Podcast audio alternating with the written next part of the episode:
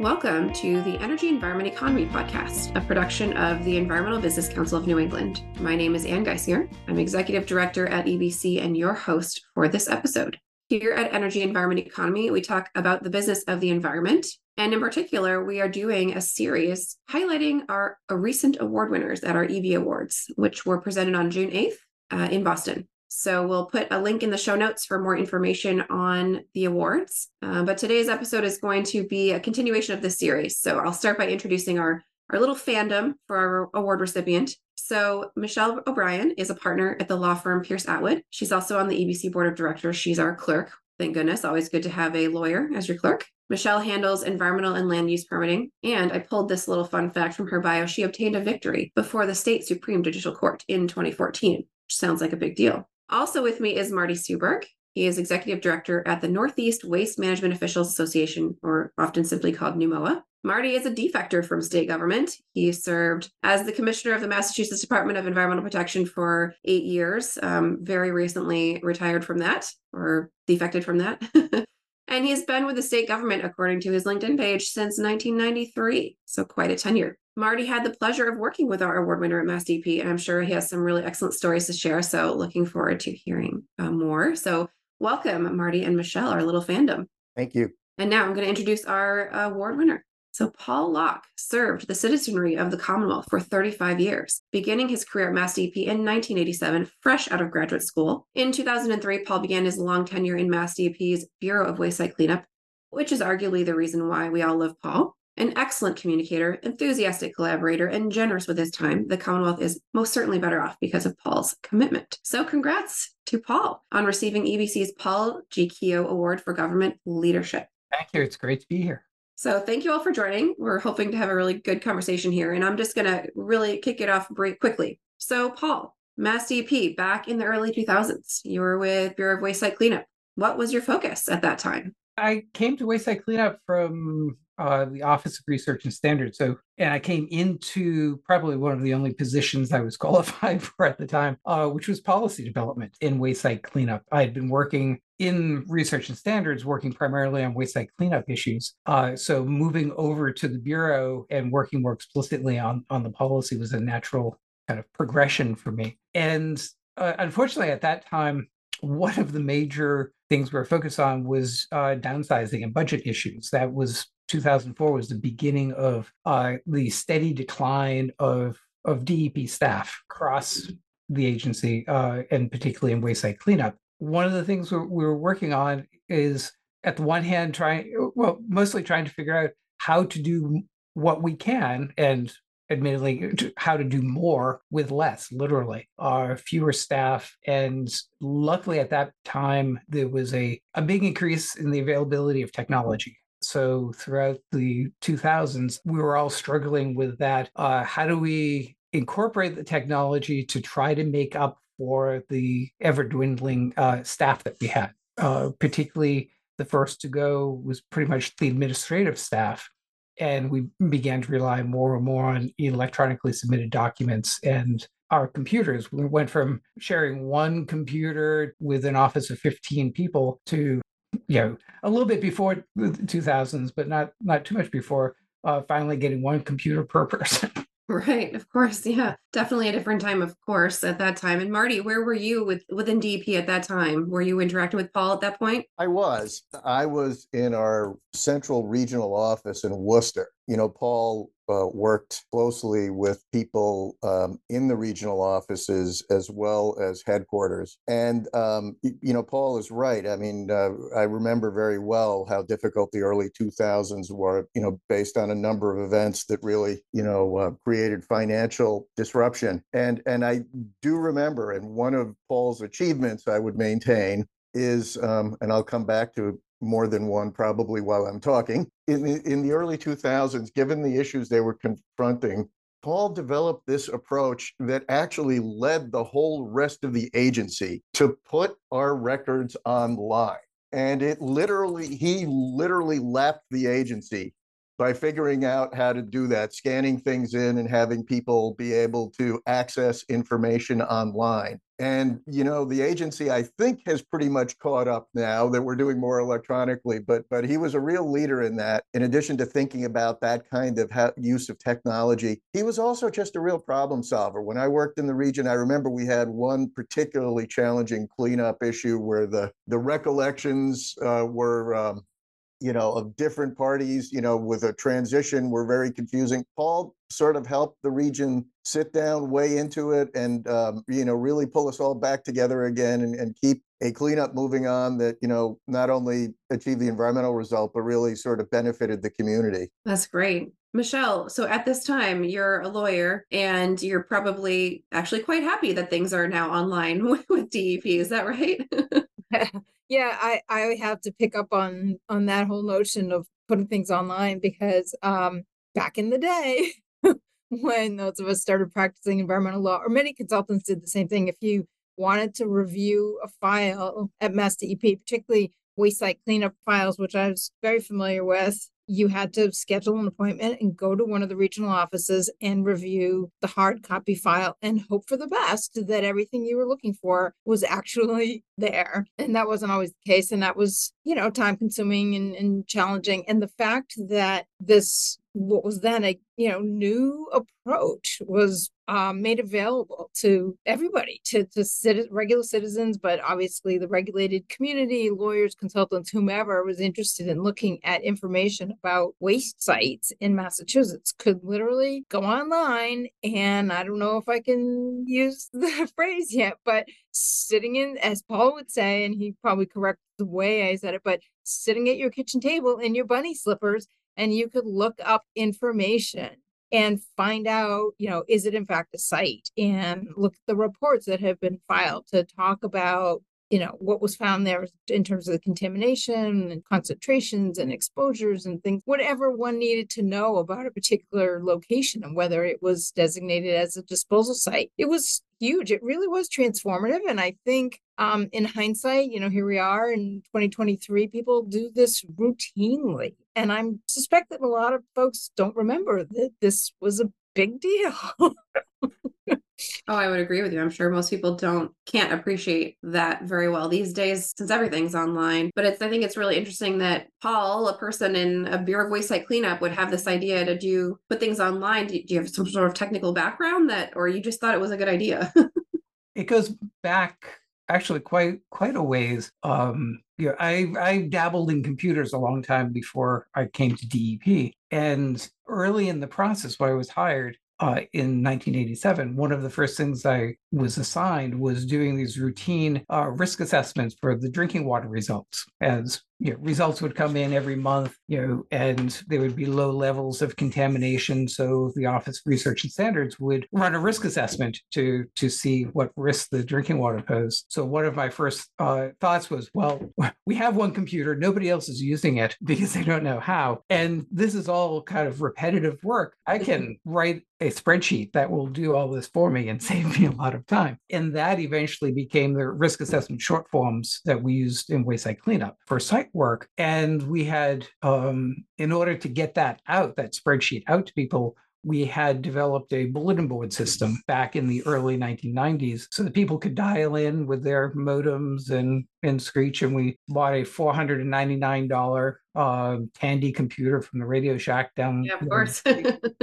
because it was one dollar below the the the point where we have to put it out to bid. Uh, and install a fax machine line and set up this bulletin board system. And then that kind of transitioned into uh, the World Wide Web in the mid 90s. They came to DEP and said, You're one of the three agencies that uh, we want to put online. The municipalities wanted you know, DOR, DEP, and somebody else uh, online. and the IT folks at, at DEP said, No, that, that's not IT. But there's this guy running this bulletin board system. He could do it. So I was put in charge of developing DEP's website. Uh, so this is kind of long side job that I had informally of getting DEP material, whether whether it was the, the the short form or web information on the website, getting it out and getting it available to people. So kind of getting the waste site cleanup files online was kind of the natural progression of of what more can we do.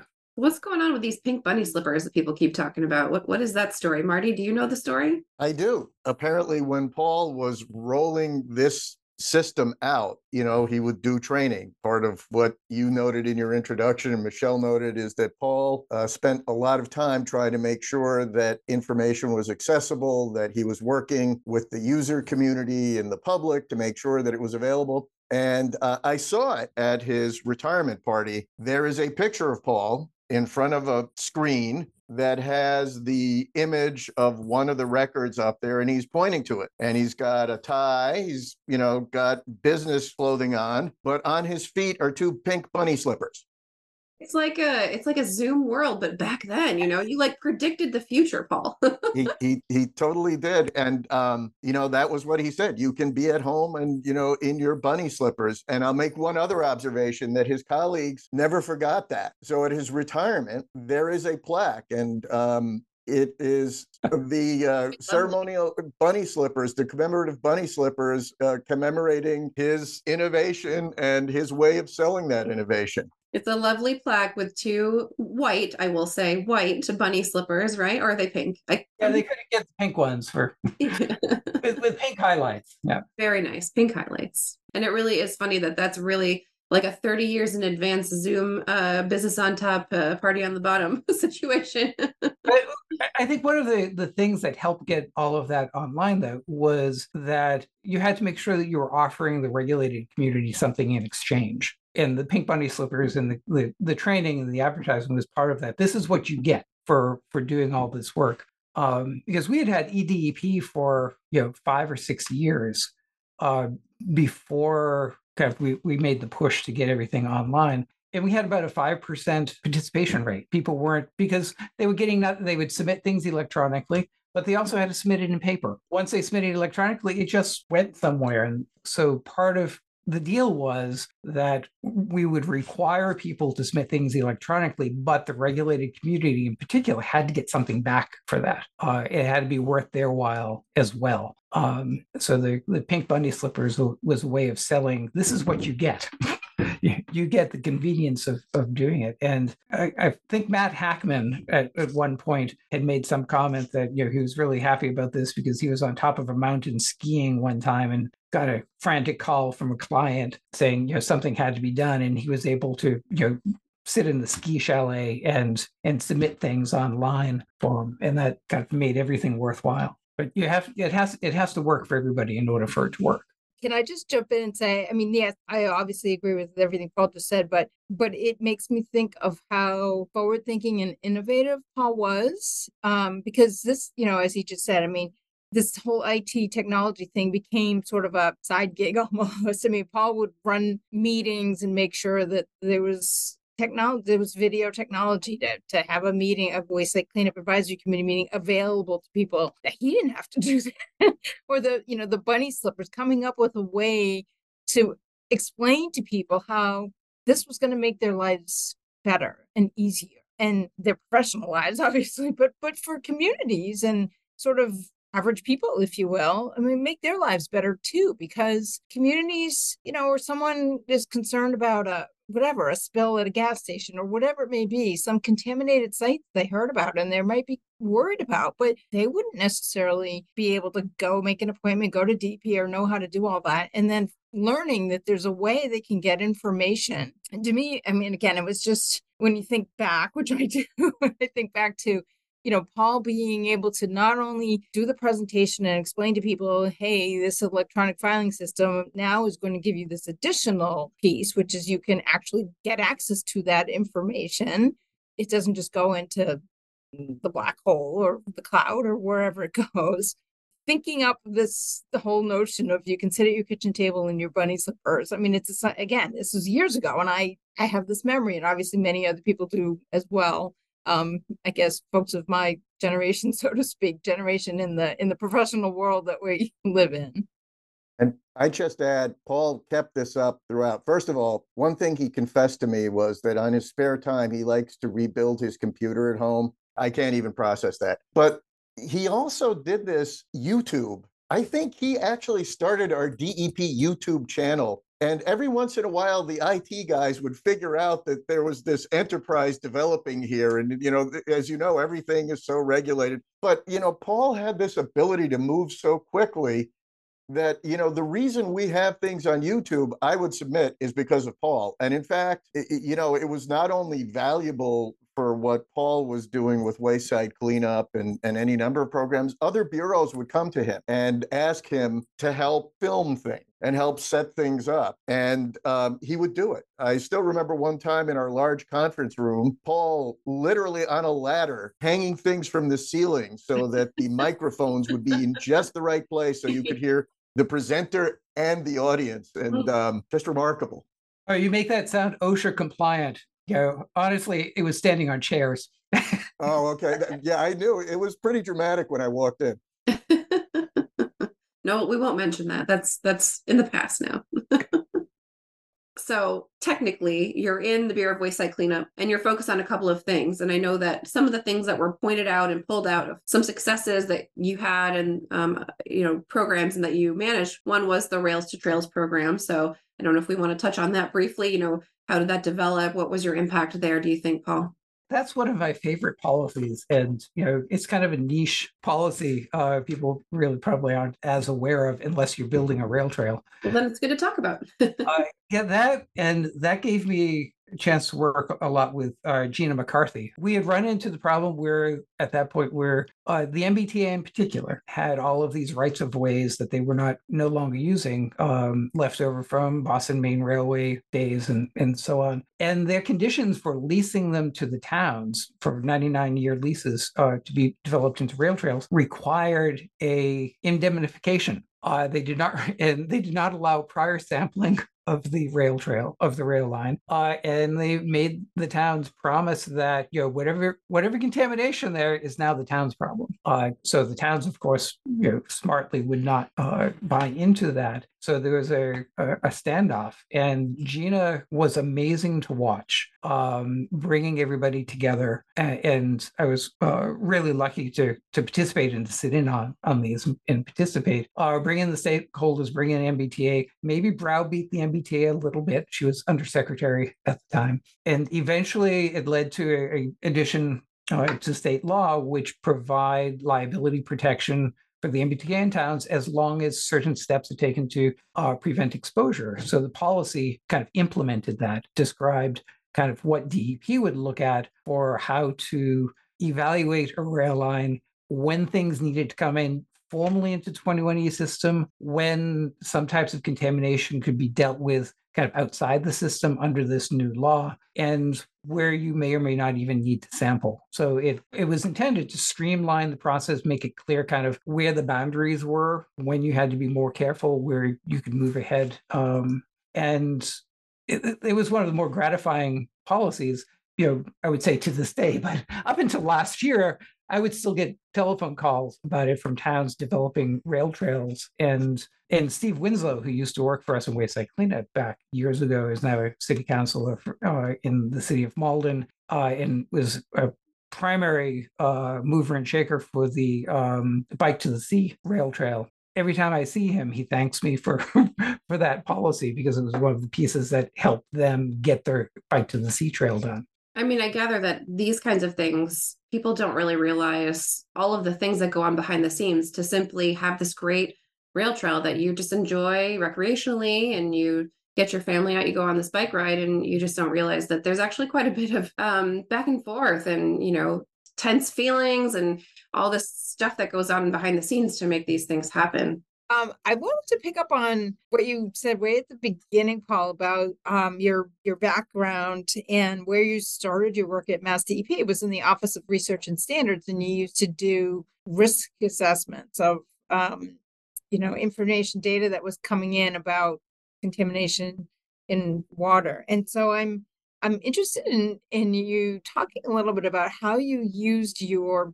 background in um, in in training and education as a risk assessor in policy work for Mass DEP because you obviously left the Office of Research and Standards, went to Bureau of Waste Site Cleanup in a number of different roles, including assistant commissioner for the bureau, obviously involved in policy decisions and um, I'll call them sort of you know more high stakes issues. So so how did that background and, and training and risk and how to communicate risk and how to assess risk and all that how how, how do, I would think that was extremely beneficial to the bureau uh, overall. But I'm curious what your perspective is and how that worked out and played out for you. Yeah, I, I think my time in ORS um, had a, number of benefits. One was risk assessment and you know the risk posed by chemicals to human health or the environment is really you know the the basis of all of our regulations or or most of them. Uh, so kind of having that background, uh, I think helped me feel comfortable in in other roles as well, uh, because no no matter what program I was working with, uh, it all comes back to how much contamination is you know is either there or we're talking about uh, allowing to be put into the environment and what effect will that have. And having kind of a the background and risk assessment and the comfort of kind of knowing what it all means and and really what the strengths and weaknesses are uh, how much to take literally and uh, and when to kind of take into account the uncertainties and the variability and um, and all the nuances. I felt very comfortable with that, and certainly I view when I went to Waste Site uh, Waste Site Cleanup and working with Deirdre Menoyo, who is the assistant commissioner at the time, and later Dick Chalpin when he was there temporarily, and Janine Comerford and in Ben, I always felt that one of my roles there was translating what ORS and kind of the risk assessors were saying, and you know how can we fit that into to the policies? Because it's not it's not black and white. And and i think the tendency for people who are not risk assessors and, and who feel uncomfortable with that the the tendency is to view it as you know there's a risk and thus that's bad. And being able to take a step back and understand that it's a continuum uh, it's a distribution. And I have this thing where really I, I, view all of life as a normal distribution and everything just fits in along the curve. And and being able to put that into perspective and and I viewed my job partly as translating that to the assistant commissioner I'd be working with,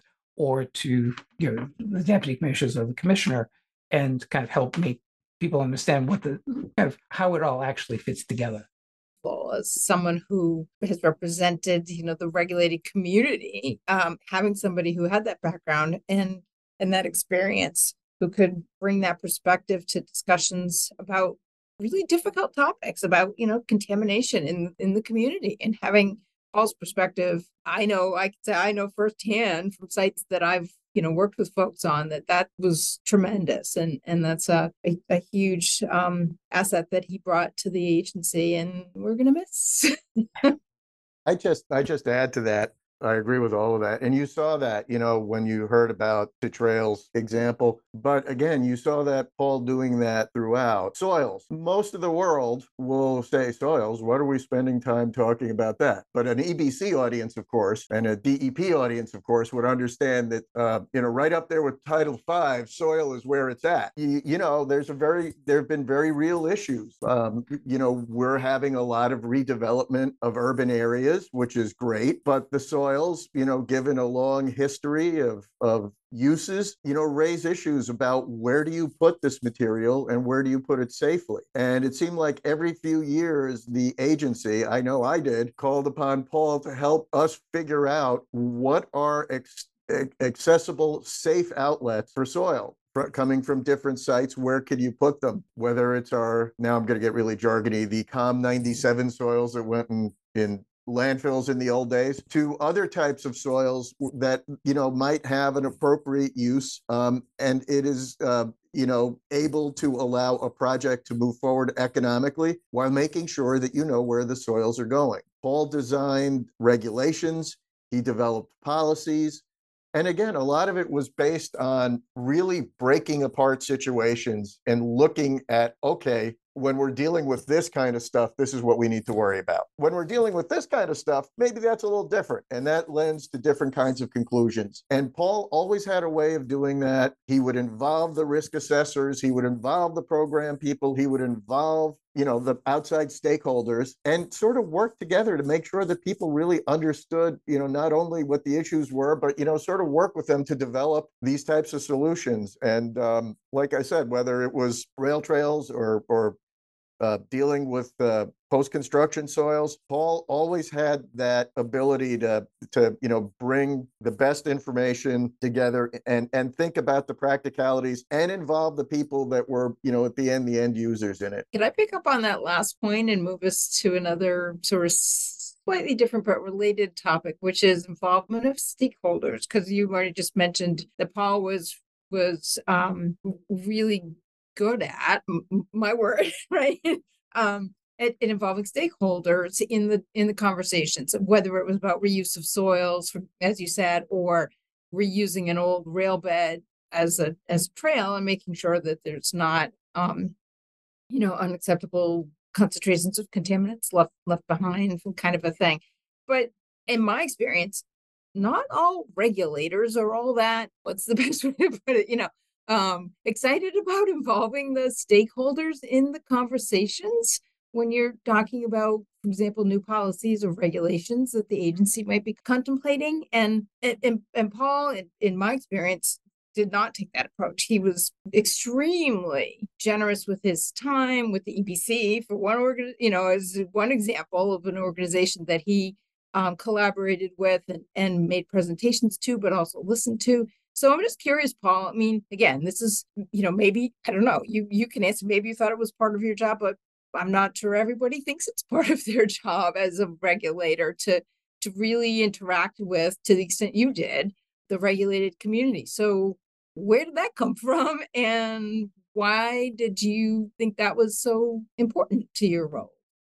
Uh, well, first I came came into the DEP and started working a lot. You know, while I was in ORS, I was working a lot with the Waste Site Cleanup Program. And you have to remember that Jim Colman was the assistant commissioner, and Sarah Weinstein was uh, the um, division director for policy. And and I learned from them, I think, the the importance of of talking with stakeholders. They set the the expectation, at least for the Waste Site Cleanup Program, that this is a kind of cooperative adventure. Uh, I, I, came in in 1987 just as the old MCP, the original MCP, was going into effect. And my understanding or experience at, at that time as you know, a young kid coming in, um, I think that was uh, developed more traditionally. And I, I think very quickly, you know, we all came to understand that there were backlogs and there were problems with that. It was the, the old command control. The process was essentially copied from the way EPA was doing things. Uh, and very quickly, and there's a whole history about uh, about the development of the MCP. But you know, at some point, you know, Jim Colman and his staff in waste site cleanup you know made that leap that you know this is broken. We're not going to wait for it to continue to play out. We're going to work with the stakeholders who are already proposing alternatives and changes and we're not going to resist it. We're going to work with them. And seeing that and and being brought into that process and working with everybody i saw how well it worked. And and really when you grow essentially grew up that way I wouldn't expect to do it any other way.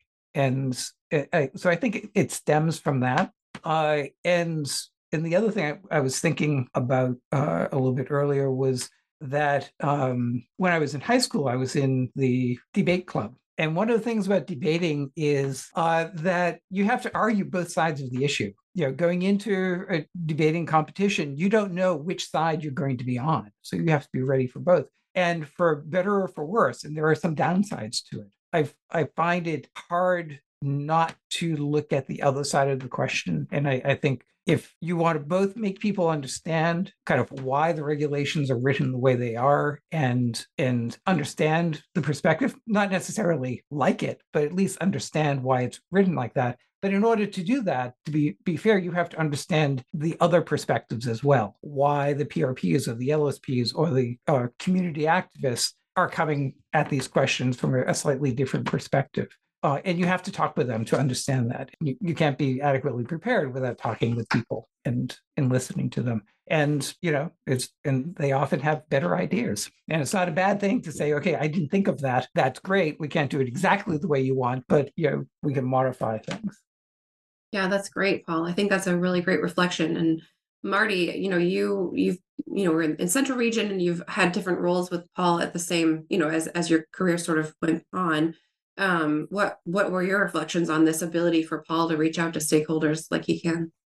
Paul, again, just in so many ways, really set the standard. I I do also appreciate the shout out that he gave to you know Jim Colman and, and Sarah, who really did you know invest so much in that, and um, I think it's appropriate to mention that. But Paul, you know, again, you can't really know, no matter how good you are, you can't really know how something's going to go in the real world unless you're talking to the real world. And and Paul embodied that and again got tremendous tremendous results. People were happy to engage they were happy to give of their time. And you know it's it's really part of the you know the other things we were talking about paul. When you think about it that engagement you know led to things like putting things online led to things like a youtube channel led to things like you know ongoing discussions with advisory committees to make sure that they knew what was going on. Um, and people would come and borrow from the Paul Locke playbook regularly because he was so capable in that. And and um,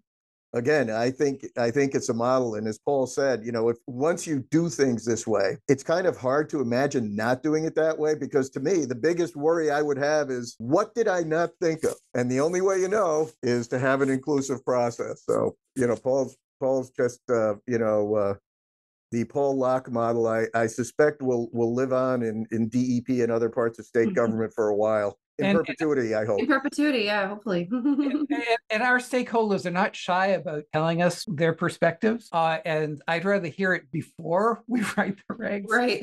uh, because we'll hear it afterwards. That's right. Yeah. I think it's time for some fun story time.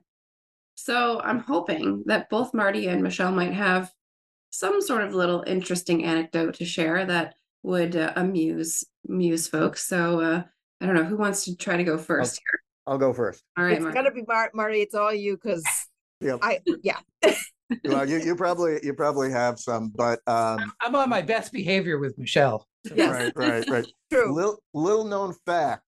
Well, maybe it's not so little known. Paul is a great chef and getting better by the day. Um, in fact, one of his going away gifts from his colleagues was something uh, tuition partial remediation for for you know going to the Cambridge Culinary Institute. But one thing about Paul. And we can say this now because um, you know we're, I think I think it's safe. But Paul, around the holidays, there was always one day when he would put on a white chef's coat. He would find one of those AV carts, you know, like you used to have the slide projectors sitting Yeah, on right. in junior high school, and he would set up a hot plate and make you know go from floor to floor making crepes for people he'd go down the elevator get out on the fifth floor wheel around make crepes I- I- and yes it could be sweet or savory they were very good um, sometimes i think he had beverages you know non-alcoholic just to be clear Of course. um, but he he would he would go do that. You know, you you'd think people were appreciative, and they were. But one time, um, he decided to start making bacon, and um, apparently the the scent got up into the air exchange system, and apparently not everybody likes the smell of bacon the same way I do. So. So he had to go kind of low key for a, a year after the landlord, um, you know, started asking questions. But now Paul, and Paul was always like that there would always be some special dish or something he would cook but but the holidays those those those were really the best and um, um, yeah somewhere in the a- agency there are a bunch of pictures of paul in this white chef's coat That's amazing. I did not know that. I knew Paul was a baker and a and a chef, but I did not know he made such treats for the DEP staff. So I'm sorry I missed out on that. there is also um, and it circulates fairly often when you look for pictures of paul i think from a christmas party about 15 years ago of paul in an elvis wig and a jumpsuit. I think he was sitting next to mary gardner in that photo. Um, you know he was making the rounds. He was visiting everybody but that's that's the photo that was snapped. And um, it was a pretty good elvis wig i've got to admit. I want to say Paul may have provided that Yeah, there there are a lot of photos. Yes. Okay, good. Yeah, Waste Site Cleanup used to have uh, different themes for the holiday parties. So the Elvis photo wasn't weren't too bad. The the South Pacific year where we had a a volcano that would you know, spew something uh, and grass skirts. The grass skirts photographs might have been a little a little over the top, but Right. Uh, Michelle, do you have anything you want to Well, it's, I just gonna say on the on the photos, um, those sound pretty amazing. I have not um seen those. Those are probably kept within the DEP world, I suspect. um, you you're probably happy about that. But um, but Paul actually is a great photographer and has taken wonderful pictures of lots of different things. Um, all across the. Well, I was gonna say the the region, Massachusetts, wherever. I don't even know where the extent of your actually, and I've I did see one recently of some beautiful spot, some foreign country. I forget where it was, but in any event, some great pictures of you know related to to work too. I mean, uh, some restored sites, um, some rail trails, some photos of wildlife in areas that were you know perhaps formerly contaminated, sort of blighted sites. So he he managed to weave it all together. but um He's a real Renaissance man. He's a chef. Yeah, he's a yeah. photographer. Well, Oh, one- yeah. one of my job before before I came to DEP, um, you had one? I had a job. Well, I was in graduate school, but during graduate school, I, I worked uh, on the weekends and at Ferranti Dege, which was a camera store in Harvard Square, and they had a dark room in the basement. Uh, so I used to develop black and white photographs. And in the mid '80s, DEP used to, you know, they would take formal photographs of like the staff and and they would send it to Ferranti Dege as we were moving out of one Winter Street. Uh, we we're all frantically trying to clean things up, and Ed Coletta and I, Coletta, our press secretary, were working on this this project of getting all of the old photographs and negatives and slides scanned. are because we couldn't, there was no room to take them with us when we moved to the Saltonstall building. So we're frantically going through that. And so I would bring home, because we're working remotely, like boxes full of old negatives and go through them. And it was very weird pulling out these negatives uh, in envelopes and seeing my handwriting on the envelope from Ferranti Dege, Wow. where I was the first person to touch the film and to develop it and to print the pictures. Wow. And then 37 years later or so, I was the last person to touch the film as I scanned them and then threw them away. That's crazy. What a what a what a great story. I love that. I'm glad you shared that, Paul. That's really, really interesting. I can't believe first and last on those photos. Yeah. coming full circle, right? Yeah.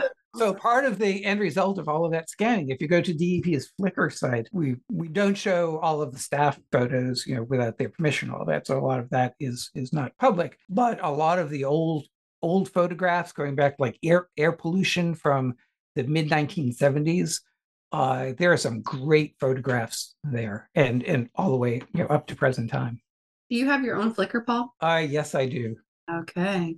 We'll have lots of great links in the show notes for folks to click on and view. We can do the DEP Flickr and Paul's Flickr, and maybe Paul, you can pick out your favorite recipe or something. Well, your crepe recipe potentially. So, well, thank you all for joining today. I think this was a great conversation. I love hearing about sort of the history of some of our, you know, environmental regs and our our agencies, and you know, the times of one computer for every 15 people and it's just fun to revisit some of the the challenges and, and the ways that that people like paul have overcome some of the things that have been going on in the past. So thanks to marty and michelle for for being here to reminisce a little bit with paul and sing his praises. And paul thanks so much for joining and for all that you've contributed. The thing that i've taken away from all of the conversations i've had about your time is just your willingness to spend your time with people and just you know collaborate and talk and communicate and just be with be with people there to answer their questions and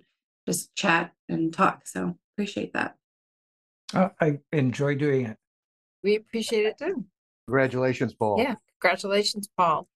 I hope you enjoyed today's episode with Paul, Michelle, and Marty. Paul's career at the Bureau of Waste Site Cleanup has truly transformed Massachusetts communities for the better, and his approach to work has really set a high standard for his colleagues at Mass DEP and really for any public agency employee out there. His openness to feedback, his willingness to spend time at community meetings and even with organizations like EBC really helped move forward all of his uh, work at Mass DEP. You'll find links from the discussion in the show notes, as well as a link back to our website, ebcne.org. We are a brand new podcast, so please like, rate, leave a comment on whatever platform you are listening. Me and my staff, we'll all be reading them. We're going to take them all to heart and uh, make sure we implement whatever strategies and suggestions you all have as we develop more episodes. See you next time for a discussion about the collaborative effort of the Cambridge Crossing Project, another EBEE Award winner. Uh, the project really has transformed an industrial corner of Cambridge, Somerville, and Boston altogether into a vibrant, transit oriented neighborhood.